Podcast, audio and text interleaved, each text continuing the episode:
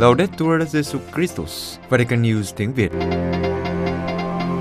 Radio Vatican, Vatican News tiếng Việt. Chương trình phát thanh hàng ngày về các hoạt động của Đức Thánh Cha, tin tức của Tòa Thánh và Giáo hội Hoàn Vũ được phát 7 ngày trên tuần từ Vatican và Roma. Mời quý vị nghe chương trình phát thanh hôm nay, Chủ nhật ngày 19 tháng 12 gồm có Trước hết là bản tin, Kế đến là lá thư Vatican. và cuối cùng là một bước từng bước truyện ngắn công giáo. Bây giờ kính mời quý vị cùng Văn Yên và Vũ Tiên theo dõi tin tức.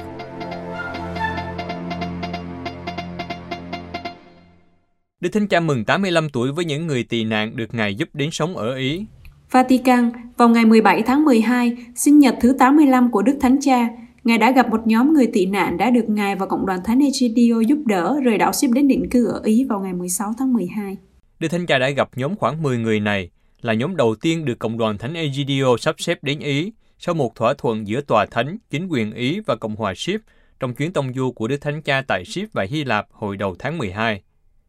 Giám đốc phòng báo chí Tòa Thánh ông Matteo Bruni cho biết, những người tị nạn được Tòa Thánh hỗ trợ trực tiếp, trong khi Cộng đoàn Thánh Egidio sẽ phụ trách việc hội nhập của họ vào Ý qua chương trình di dân một năm.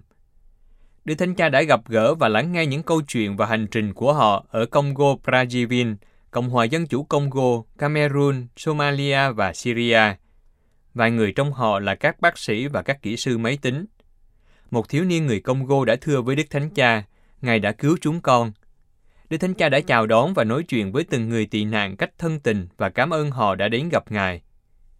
Vào ngày sinh nhật của Đức Thánh Cha, những người tị nạn đã chúc mừng Ngài sống lâu và mạnh khỏe. Họ đã tặng Ngài một tấm hình do một người tị nạn Afghanistan vẽ những người di dân đang cố vượt biển địa Trung Hải. Đức Thánh Cha cũng hỏi thăm về bé gái Ngài đã gặp ở trại Maruni ở đảo Lesbo của Hy Lạp. Bé gái sẽ đến Ý cùng với gia đình trong những ngày tới đây. Sau khi chụp hình chung với nhóm những người tị nạn và xin họ cầu nguyện cho Ngài, Đức Thánh Cha đã giả từ họ. Trong số những người tị nạn đã gặp Đức Thánh Cha vào ngày sinh nhật của Ngài, có Grace 24 tuổi và Daniel 20 tuổi, những Kitô hữu đã chạy trốn khỏi Cameroon sau khi các trường học đóng cửa do cuộc khủng hoảng khu vực nói tiếng Anh ở nước này. Họ đã trả tiền để được giúp đi từ miền Bắc của đảo Ship do Thổ Nhĩ Kỳ chiếm đóng đến miền Nam, nơi họ hy vọng được tị nạn tại Liên minh châu Âu. Nhưng họ đã bị lừa và bị lực lượng Liên Hiệp Quốc đóng tại vùng đệm phi quân sự bắt giữ ngay lập tức. Grace và Daniel đã bị mắc kẹt trong vùng đệm phân chia Ship, nơi còn được gọi là vùng đất không có con người. Họ đã sống trong một căn lều hơn 6 tháng cho đến khi Đức Thánh Cha giúp đưa họ đến Ý. Grace nói rằng niềm tin vào Chúa đã tiếp thêm sức mạnh cho cô trong những thời điểm khó khăn ở Ship. Cô hy vọng vào một tương lai tốt đẹp hơn khi cô có thể tìm được việc làm. Còn Daniel, một người công giáo, nói rằng anh muốn có thể tiếp tục việc học của mình sau khi được tị nạn ở châu Âu. Đức Thánh Cha gửi sứ điệp video nhân dịp kỷ niệm 100 năm thành lập Đại học Công giáo Thánh Tâm ở Milano. Vatican, trong một sứ điệp video gửi đến Đại học Thánh Tâm ở Milano nhân dịp kỷ niệm 100 năm thành lập và khai giảng năm học mới, với sự hiện diện của Chủ tịch Ủy ban châu Âu von der Leyen, Đức Thánh Cha đã nhấn mạnh rằng, để đáp ứng những nhu cầu cấp bách hiện nay, cần phải đưa ra những khuôn mẫu tư duy mới. Sứ điệp của Đức Thánh Cha đã được truyền chiếu tại phòng hội lớn của đại học. Trong đó, Ngài gửi những lời chúc tốt đẹp nhất đến Đại học Thánh Tâm ở Milano nhân dịp kỷ niệm quan trọng của cơ sở văn hóa vĩ đại mà cha Agostino Gemelli và các cộng sự của cha đã khai sinh. Suy tư về sự kiện bắt niên thành lập của đại học, Đức Thánh Cha tập trung vào ba từ mà theo Ngài thể hiện một chút kinh nghiệm thiêng liêng của đại học. Trước hết là lửa, Đức Thánh Cha nhắc nhớ, như người xưa đã hiểu, giáo dục không phải là đổ đầy những chiếc lọ, nhưng là đốt lên những ngọn lửa. Ngài nói, Đại học Công giáo phải bảo vệ ngọn lửa này và do đó có thể truyền nó đi, bởi vì cách duy nhất để làm như vậy là bằng cách tiếp xúc, tức là thông qua chứng tá cá nhân và cộng đồng. Trước khi truyền tải những gì bạn biết, bạn thắp lửa bằng cách chia sẻ những gì bạn đang có. Sự tiếp xúc này diễn ra như cuộc gặp gỡ, sát cánh bên nhau và cùng nhau làm một điều gì đó. Từ thứ hai Đức Thánh Cha suy tư là hy vọng. Để đối chiếu nó với những gì đang thách thức nền giáo dục ngày nay, văn hóa chủ nghĩa cá nhân vốn đề cao cái tôi đối lập với chúng ta và gia tăng sự thờ ơ, làm giảm giá trị của sự liên đới và chạy theo văn hóa vứt bỏ. Theo Đức Thánh Cha, những người làm công tác giáo dục nhìn về tương lai với sự tin tưởng và thực hiện một hành động, đó là giáo dục, bao gồm các thành phần khác nhau trong xã hội, theo cách để cung cấp cho học sinh một sự đào tạo toàn diện. Vì điều này, chúng ta cần cởi mở với kiến thức và câu hỏi mà ngày nay đặt ra và không sợ hãi. Và điểm suy tư thứ ba của Đức Thánh Cha cũng là lời mời gọi Đại học Công giáo Thánh Tâm, hãy phục vụ. Đức Thánh Cha nhấn mạnh rằng trong hơn 100 năm, Đại học đã nhiều lần thể hiện rằng trường trung thành phục vụ giáo hội và xã hội. Ngài hy vọng rằng tinh thần phục vụ sẽ luôn là dấu ấn của toàn thể cộng đồng trường đại học. Kết thúc sứ điệp video, Đức Thánh Cha khuyến khích đại học tiến bước trong sứ vụ giáo dục với sự can đảm và kiên nhẫn để chấp nhận những mâu thuẫn, những điều không như ý. Ngài mời gọi, quý vị hãy diễn giải lòng can đảm và sự kiên nhẫn này như một sự phục vụ nhiệt thành cho toàn thể xã hội, thậm chí cho cả giáo hội. Bổ nhiệm giám mục chính tòa giáo phận Hưng Hóa Vatican, lúc 12 giờ trưa ngày 18 tháng 12 năm 2021 giờ Roma, phòng báo chí tòa thánh thông báo Đức Thánh Cha Francisco đã bổ nhiệm Linh mục Đa Minh Hoàng Minh Tiến thuộc Linh mục đoàn giáo phận Hưng Hóa làm giám mục chính tòa giáo phận Hưng Hóa. Cha Đa Minh Hoàng Minh Tiến hiện đang đảm trách chức vụ đại diện giám quản tông tòa giáo phận Hưng Hóa, kim chính sứ giáo sứ chính tòa giáo phận Hưng Hóa. Cha Đa Minh Hoàng Minh Tiến sinh ngày 7 tháng 1 năm 1969 tại Bảo Lộc, Lâm Đồng.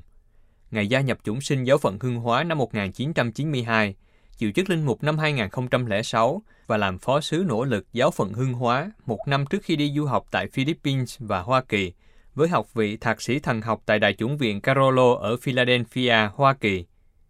Cha Đam Minh Tiến đã giữ nhiều chức vụ khác nhau tại giáo phận Hưng Hóa, như đặc trách tiền chủng viện, chủ tịch Ủy ban một vụ ơn gọi, quản lý, tổng đại diện, đại diện giám quản tông tòa và chính sứ giáo sứ chính tòa Sơn Lộc. Các ca viên ngôi sao của Đức là quyên giúp trẻ em châu Phi. Frankfurt, các ca viên ngôi sao của Đức đang chuẩn bị cho chiến dịch lạc quyên lần thứ 64 dịp lễ Giáng sinh năm 2022 cho các trẻ em ở châu Phi với khẩu hiệu Bạn muốn có sức khỏe, hãy sống khỏe mạnh, quyền của các trẻ em trên toàn thế giới. Chiến dịch của các ca viên ngôi sao sẽ bắt đầu vào ngày 30 tháng 12 năm 2021. Dirk Bingener, giám đốc Hội Nhi đồng truyền giáo của Đức cho biết, năm nay, do tình hình đại dịch vẫn còn phức tạp, chiến dịch của các ca viên ngôi sao sẽ có những hạn chế. Vì thế, tùy từng thời điểm, ban tổ chức sẽ quyết định xem chiến dịch sẽ được thực hiện với các cuộc thăm viếng tại nhà theo truyền thống hay bằng các hình thức khác như kỹ thuật số hoặc từ xa. Đối với ban tổ chức, sức khỏe của các em thiếu nhi, những người đi cùng các em và những người được thăm viếng cần phải được ưu tiên. Vì thế, chiến dịch đòi hỏi sự linh hoạt của tất cả mọi người.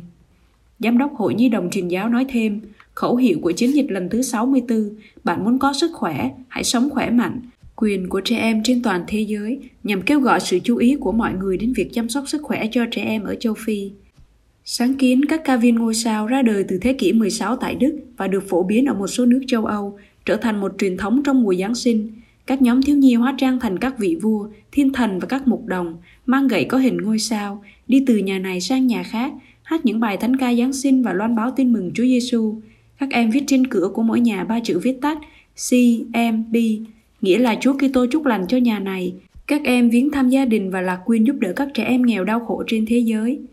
Tại Đức, cuộc lạc quyên hàng năm của các ca viên ngôi sao được khởi xướng vào năm 1959 đã trở thành sáng kiến liên đới lớn trên thế giới. Các em dấn thân giúp đỡ các thiếu nhi khác khó khăn. Kể từ đó cho đến nay đã quyên được hơn 1 tỷ euro để tài trợ 71.000 dự án giúp các trẻ em nghèo trên thế giới.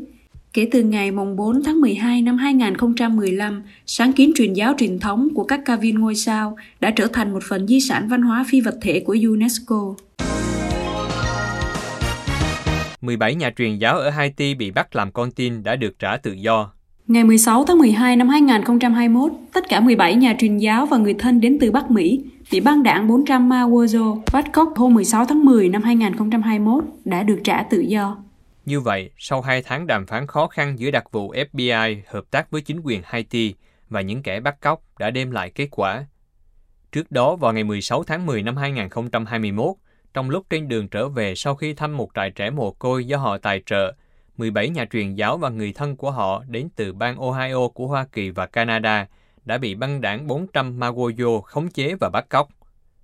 Vào ngày 21 tháng 11, hai người trong số 17 người được trả tự do. Và cuối cùng, thứ năm vừa qua, tất cả đều được trả tự do và được cảnh sát Haiti đưa đến nơi an toàn.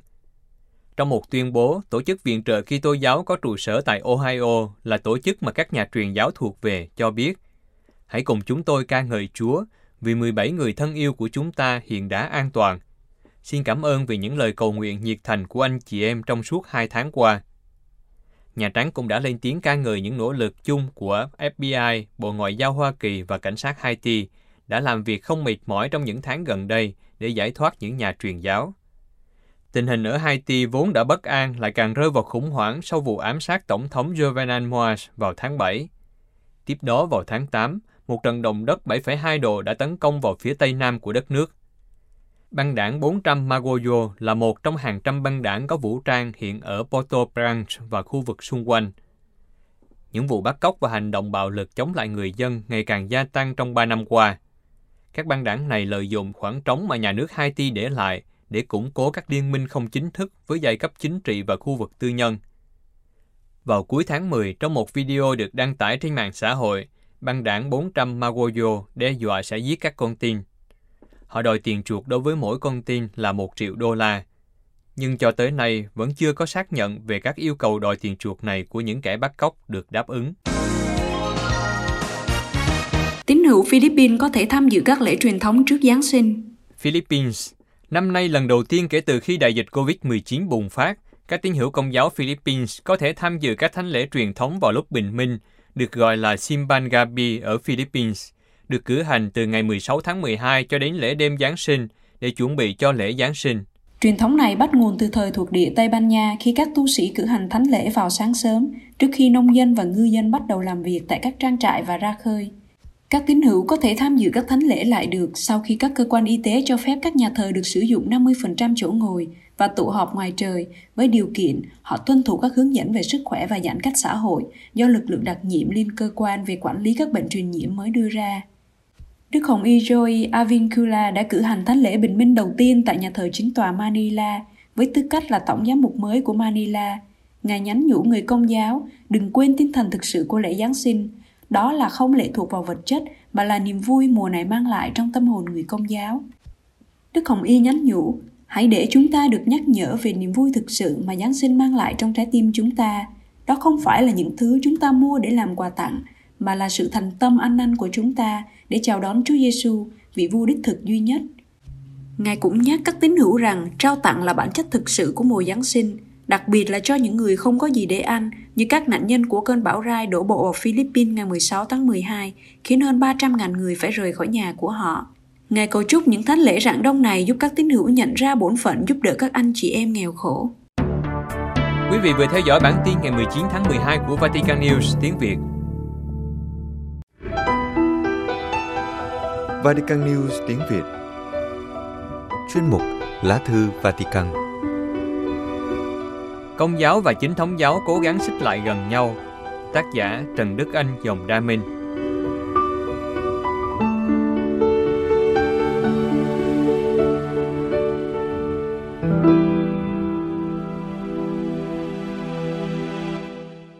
Kính thưa quý thính giả, trong thời gian gần đây, Đức Thánh Cha gia tăng các tiếp xúc và cộng tác với các giáo hội chính thống và Ngài cũng mời gọi sự giúp đỡ của giáo hội chính thống với kinh nghiệm về sự hiệp hành, giúp đỡ giáo hội công giáo trong vấn đề tái khám phá chiều kích hiệp hành, vốn là điều cấu thành nên giáo hội. Nhưng phải nhận thức rằng con đường cộng tác này có nhiều thách đố, nhất là do tình trạng chia rẽ trầm trọng hiện nay trong cộng đoàn chính thống giáo trên thế giới. Sau 20 tháng 12, Đức Tổng giám mục Hilarion, Chủ tịch Hội đồng Ngoại vụ của Tòa Thượng phụ Chính thống Moscow, sẽ đến Roma để nhân danh giáo hội chính thống chúc mừng Đức Thánh Cha nhân dịp sinh nhật thứ 85 của Ngài và bàn về vấn đề tăng cường quan hệ giữa hai giáo hội. Trong đó có dự án Đức Thánh Cha và Đức Thượng phụ Kirill của chính thống Nga sẽ gặp nhau lần thứ hai sau cuộc gặp gỡ lịch sử hồi tháng 2 năm 2016 tại phi trường thủ đô La Habana của Cuba. Trước đó, với cuộc viếng thăm tại đảo Sip và Hy Lạp, gặp gỡ các vị lãnh đạo chính thống tại hai nước này, Đức Thánh Cha đã đẩy mạnh mối giao hảo giữa công giáo và chính thống. Ngài không ngại lặp lại lời xin lỗi giáo hội chính thống vì những hành động tàn phá của đạo binh thánh giá tại Constantinople năm 1204, tạo nên một vết thương lớn trong lịch sử quan hệ giữa hai khối giáo hội. Và trong cuộc gặp gỡ Thánh Hội đồng của Giáo hội Chính thống Sip sáng thứ Sáu 3 tháng 12 tại Nicosia, Đức Thánh Cha cổ võ sự cộng tác của hai giáo hội. Ngài nói, trong tiến trình của giáo hội công giáo tái khám phá chiều kích hiệp hành là chiều kích cấu thành giáo hội. Anh em thân mến, chúng tôi cảm thấy cần đồng hành khẩn trương hơn với anh em. Qua kinh nghiệm của anh em về đặc tính hiệp hành, anh em có thể thực sự giúp đỡ chúng tôi. Xin cảm ơn sự cộng tác huynh đệ của anh em, kể cả sự cộng tác tích cực của anh em qua sự tham gia tích cực và Ủy ban hỗn hợp quốc tế đối thoại thần học giữa Giáo hội Công giáo và Giáo hội Chính thống. Đáp ứng ý hướng này của Đức Thánh Cha, hôm 16 tháng 12 vừa qua, một sáng kiến đã được thông báo.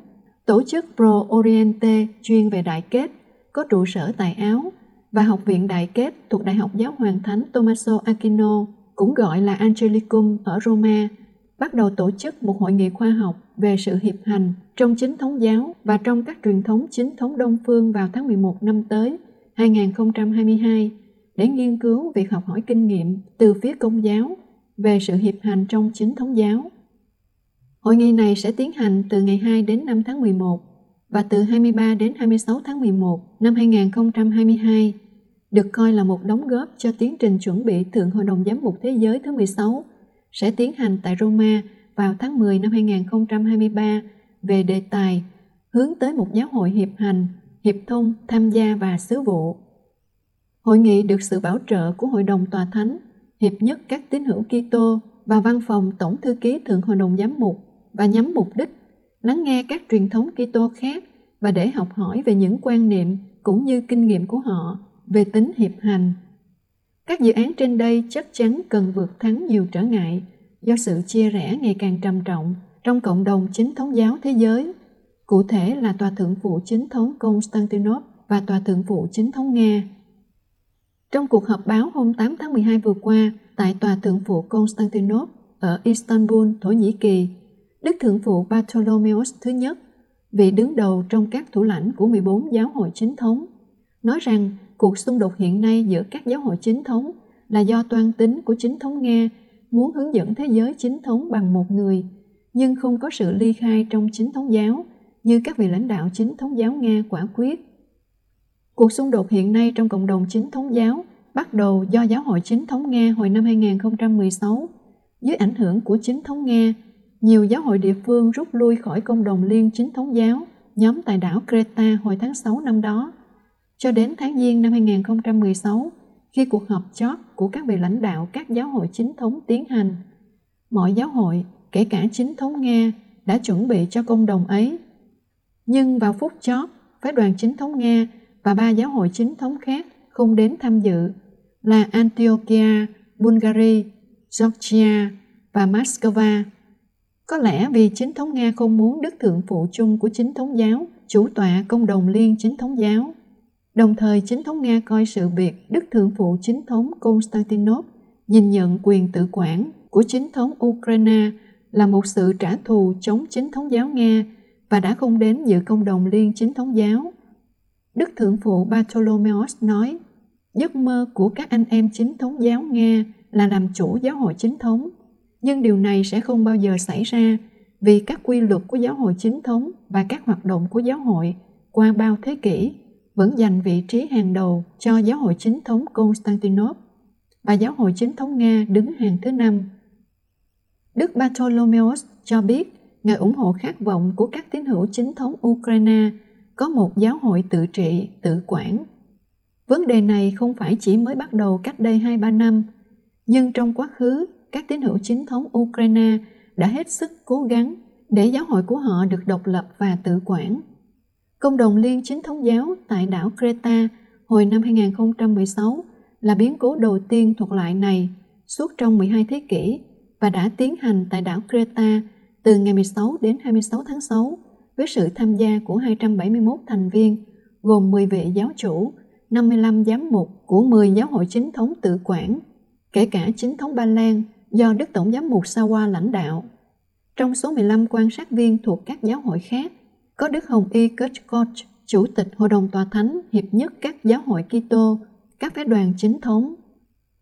Về phía chính thống Nga, hôm 15 tháng 12 vừa qua, Đức Tổng giám mục Hilarion, Chủ tịch Hội đồng Ngoại vụ Tòa Thượng phụ Chính thống Nga, tái tố giác rằng sự ly giáo do Tòa Thượng phụ Chính thống Constantinople làm thương tổn toàn thể dân tộc Ukraine.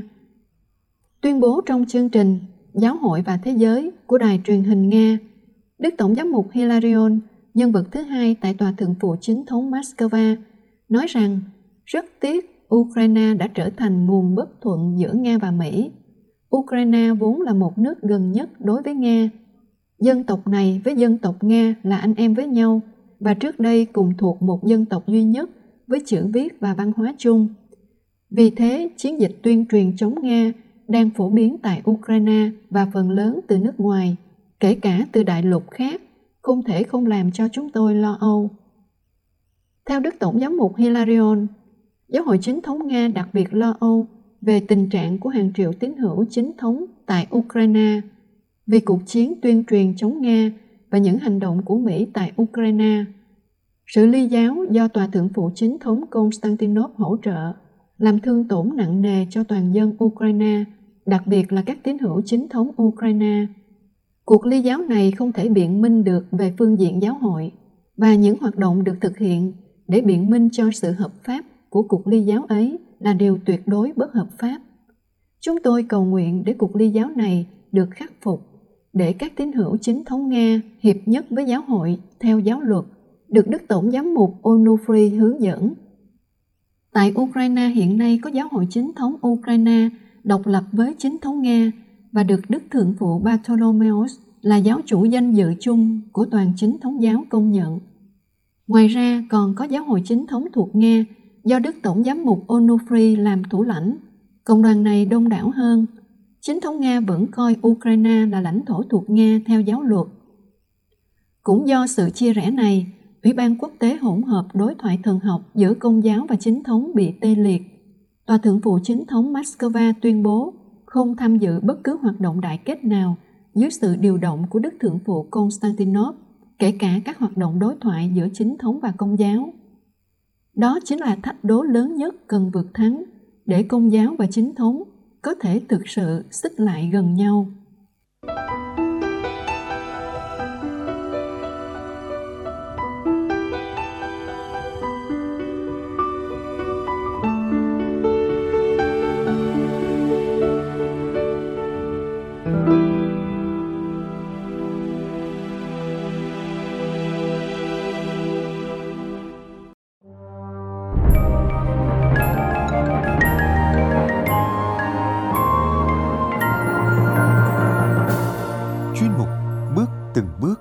Truyện ngắn nhà đạo của Vatican News tiếng Việt. Giáng sinh Hồng Ân Chuyện ngắn của tác giả Dương Thái Trân Giọng đọc Teresa Hạ Quyên Vatican News tiếng Việt thực hiện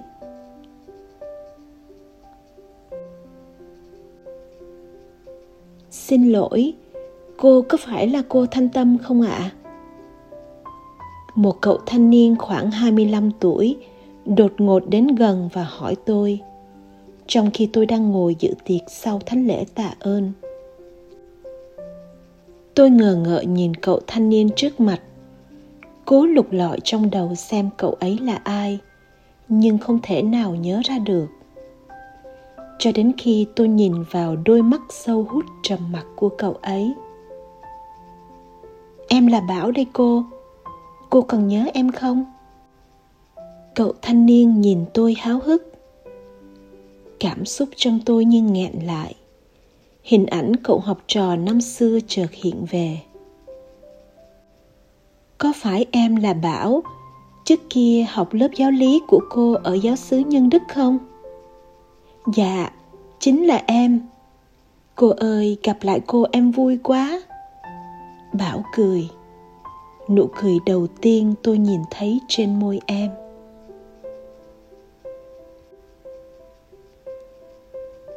Đây là thiệp giáng sinh. Cô sẽ phát cho các em mỗi bạn một tấm thiệp như thế này. Hãy viết những tâm tình của các em vào đây để dâng cho chúa hài đồng nhé. Vâng ạ. À, cả lớp đồng thanh đáp. Năm nào cũng vậy. Mỗi khi giáng sinh về tôi thường mua những tấm thiệp nhỏ, rồi mang đến lớp học giáo lý tôi phụ trách. Tôi muốn dạy các em tâm sự với chú hài đồng. Những tấm thiệp tâm tình của các em sẽ được đặt vào hang đá nhà thờ trong đêm giáng sinh. Cô ơi, chúng em viết xong rồi ạ. À. bọn trẻ dường như rất háo hức với hoạt động này lần lượt từng em mang thiệp bỏ vào máng cỏ mà tôi đã chuẩn bị sẵn trên bàn. Mọi việc thật tốt đẹp. Chợt tôi vô tình đưa mắt xuống góc lớp thì thấy bảo. Cậu bé có tính cách trầm nhất lớp, đang ngồi cúi mặt xuống bàn. Trên tay em vẫn nắm chặt tấm thiệp. Bảo, em viết xong chưa? Mau mang thiệp của em dâng cho chú hai đồng nào tôi vừa dứt lời, thì một tiếng chuông nhà thờ vang lên. Tiếng chuông ngân dài, ai oán. Âm thanh nghe thê lương đến nao lòng. Chuông tử. Có một người trong giáo xứ vừa qua đời. Tôi thầm nghĩ. Nghe thấy tiếng chuông, đôi mắt bảo đang từ cõi vô hồn trở về với thực tại. Cậu bé đưa mắt nhìn tôi rồi lại nhìn xuống tấm thiệp. Tôi chẳng hiểu điều gì diễn ra ngay lúc này. Chỉ biết rằng có gì đó không ổn đang xảy ra cho cậu học trò nhỏ của tôi. Bảo ơi, đi về với gì về nhà mà nhìn mặt mẹ con lần cuối. Con ơi. Một người phụ nữ sắp xỉ 40 bước vào lớp, mắt giáo giác tìm ai đó. Khi nhìn thấy bảo chị ấy chạy đến chỗ cậu bé. Hai dì cháu dắt nhau ra khỏi lớp. Người phụ nữ chở bảo trên chiếc xe đạp màu xanh rỉ sét. Chiếc xe từ từ lăn bánh. Nặng nề, như chở theo nỗi buồn đang đè lên tâm hồn hai con người gầy gò, nhỏ bé. Tôi đứng nơi cửa lớp, nhìn theo chiếc xe đang đi xa dần, rồi từ từ mất hút trong những cơn gió bất của mùa đông lạnh lẽo. Mẹ bảo mất chỉ trước giáng sinh 6 ngày. Lễ tang diễn ra bình lặng trong nhà thờ. Khi cung thánh đã được trang hoàng rực rỡ, cùng vô số phụ kiện trang trí đầy màu sắc nơi hang đá, khung cảnh đối lập giữa hình ảnh trên cung thánh và chiếc quan tài ngay giữa nhà thờ càng khiến cho nỗi buồn của những người nơi đây thêm nặng trĩu. Lễ xong, dòng người tuôn ra vội vã. Lúc này, tôi đứng nơi góc khuất nhìn bảo, em cầm di ảnh của mẹ. Bước theo chiếc xe quan tài đang được chuyển ra xe tang để đưa đến nghĩa trang. Đôi mắt em sưng húp, nhưng trong ánh mắt ấy tôi cảm thấy dường như có một nghị lực vô hình nào đó ẩn chứa mà không đứa trẻ 10 tuổi nào có được. Sau khi mẹ em qua đời vì bị sốt xuất huyết, cả gia đình em chuyển đi đến một nơi nào đó không ai biết. Tôi có lân la hỏi thăm về nơi ở của em, nhưng mọi thông tin đều mập mờ. Mùa Giáng sinh năm ấy, trong máng cỏ tôi đặt cạnh hang đá thiếu đi một tấm thiệp, thiếu đi một tâm tình đơn sơ của một cậu bé, lúc nào cũng hiền lành và lặng trầm bí ẩn. 15 năm trôi qua, dòng chảy cuộc đời vẫn lặng lẽ, mọi ký ức cũng dần phai mờ theo năm tháng. Hình ảnh cậu học trò nhỏ ngày xưa trong tôi giờ đây chỉ còn là chút kỷ niệm, đọng lại nơi tiềm thức. Hôm nay, tôi từ quy nhơn đến cần thơ để dự lễ. Có lẽ tôi sẽ không còn nghĩ đến bảo nếu tôi không còn gặp lại em trong một dịp rất đổi tình cờ như thế này. Và tôi tin rằng đây chính là thánh ý tuyệt diệu của thiên chúa chúng tôi có một buổi chiều tâm sự trong quán cà phê nhỏ cạnh nhà thờ. Thời gian như có sức mạnh biến đổi vô hình. Cậu bé nhút nhát ngày xưa, giờ đã trở thành một chàng thanh niên cao lớn, mạnh khỏe, tràn đầy nhiệt huyết. Bảo hiện tại đang là chủng sinh của đại chủng viện thánh quý cần thơ. Sau khi mẹ mất, ba đưa em về quê nội ở cần thơ. Ba nói rằng Quy Nhơn có nhiều hình ảnh của mẹ quá. Ba sợ sống ở đó, bà sẽ lại nhớ đến mẹ mà không chăm lo cho cuộc sống nữa. Vậy cuộc sống của em khi đến cần thơ như thế nào? Khi đến cần thơ em buồn lắm. Bà đi làm cả ngày. Ông bà nội thì đã già yếu. Em phải tự đi học mà không có ai chở mọi công việc trong nhà trước kia có mẹ làm. Giờ thì hai cha con phải tập quán xuyến hết mọi thứ cô ạ. À. trong quán cà phê, những bản nhạc giao hưởng đang rót vào tai những giai điệu êm dịu.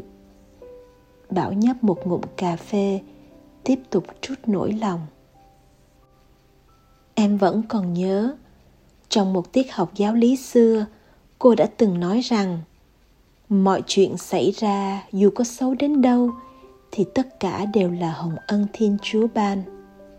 Đừng bi quan, nhưng hãy vui mừng tìm kiếm điều tốt đẹp đang ẩn sâu bên trong. Ôi bảo khi đó em rất nhút nhát, rụt rè và chậm chạp nữa chứ. Cô không nghĩ rằng em còn nhớ những điều cô đã nói từ 15 năm trước đấy tôi ngỡ ngàng nhìn cậu bé của ngày xưa. Khi ấy mẹ em đang phải chống chọi với nhiều căn bệnh, nên em chẳng thể nào vui vẻ chơi đùa như các bạn khác. Nhưng những gì cô dạy, em đều nhớ cả. Bảo im lặng nhìn tôi cười nhẹ. Em lại tiếp tục nhấp một ngụm cà phê, như để nén lại niềm xúc động khi nhớ đến người mẹ quá cố. Đến bây giờ em hiểu rằng những thử thách mà chúa gửi đến giúp em càng ngày càng trưởng thành và độc lập hơn rất nhiều. Đến cần thơ, khi biết hoàn cảnh của em, cha sở đưa em vào ban giúp lễ. Cha sở giúp em nhiều lắm. Ngài dạy dỗ em những điều hay, lẽ phải.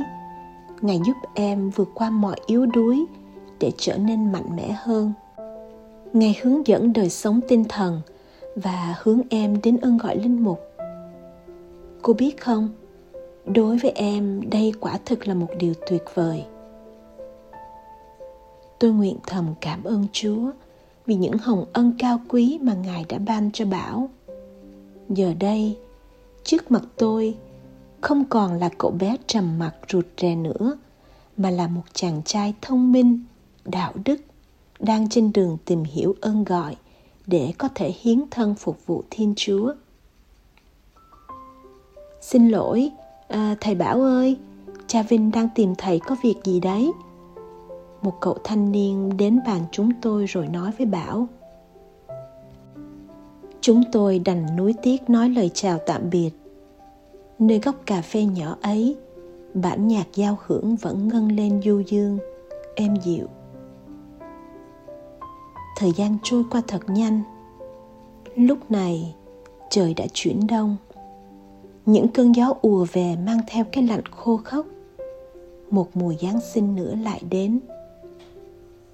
Giáng sinh năm nay, tôi nhận được một món quà ý nghĩa từ bảo. Em gửi tôi một phong bì. Bên trong có một bức thư và hai tấm thiệp.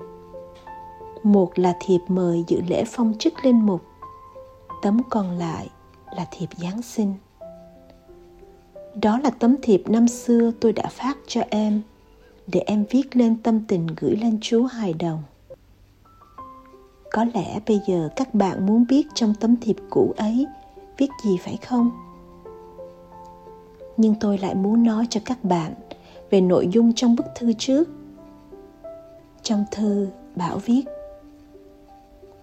cô thanh tâm không biết cô còn nhớ tấm thiệp này không? Lẽ ra đây là tấm thiệp dâng cho chú hài đồng năm xưa. Năm ấy, em chưa kịp xin chúa cho mẹ em được khỏe mạnh, thì mẹ đã qua đời. Giờ đây, em muốn gửi cho cô. Mong cô giúp em mang tấm thiệp này gửi lên chúa, như cô đã làm cho lớp giáo lý năm xưa và tấm thiệp Giáng sinh ấy chứa đầy tâm tình tạ ơn Chúa vì tất cả mọi điều, đặc biệt là cho Hồng Ân Linh Mục mà Bảo sắp lãnh nhận. Tôi xúc động không nói nên lời. Trong suốt 20 năm làm giáo lý viên, có lẽ đây chính là giây phút hạnh phúc nhất của tôi. Một mùa Giáng sinh nữa lại đến. Tiếng chuông ngân vang réo rắt, đang xen với những bản nhạc thánh du dương. Hòa cùng niềm vui của toàn nhân loại trong đại lễ đón mừng con Thiên Chúa giáng trần. Cảm tạ Chúa vì những hồng ân cao vời Ngài đã ban tặng cho chúng con.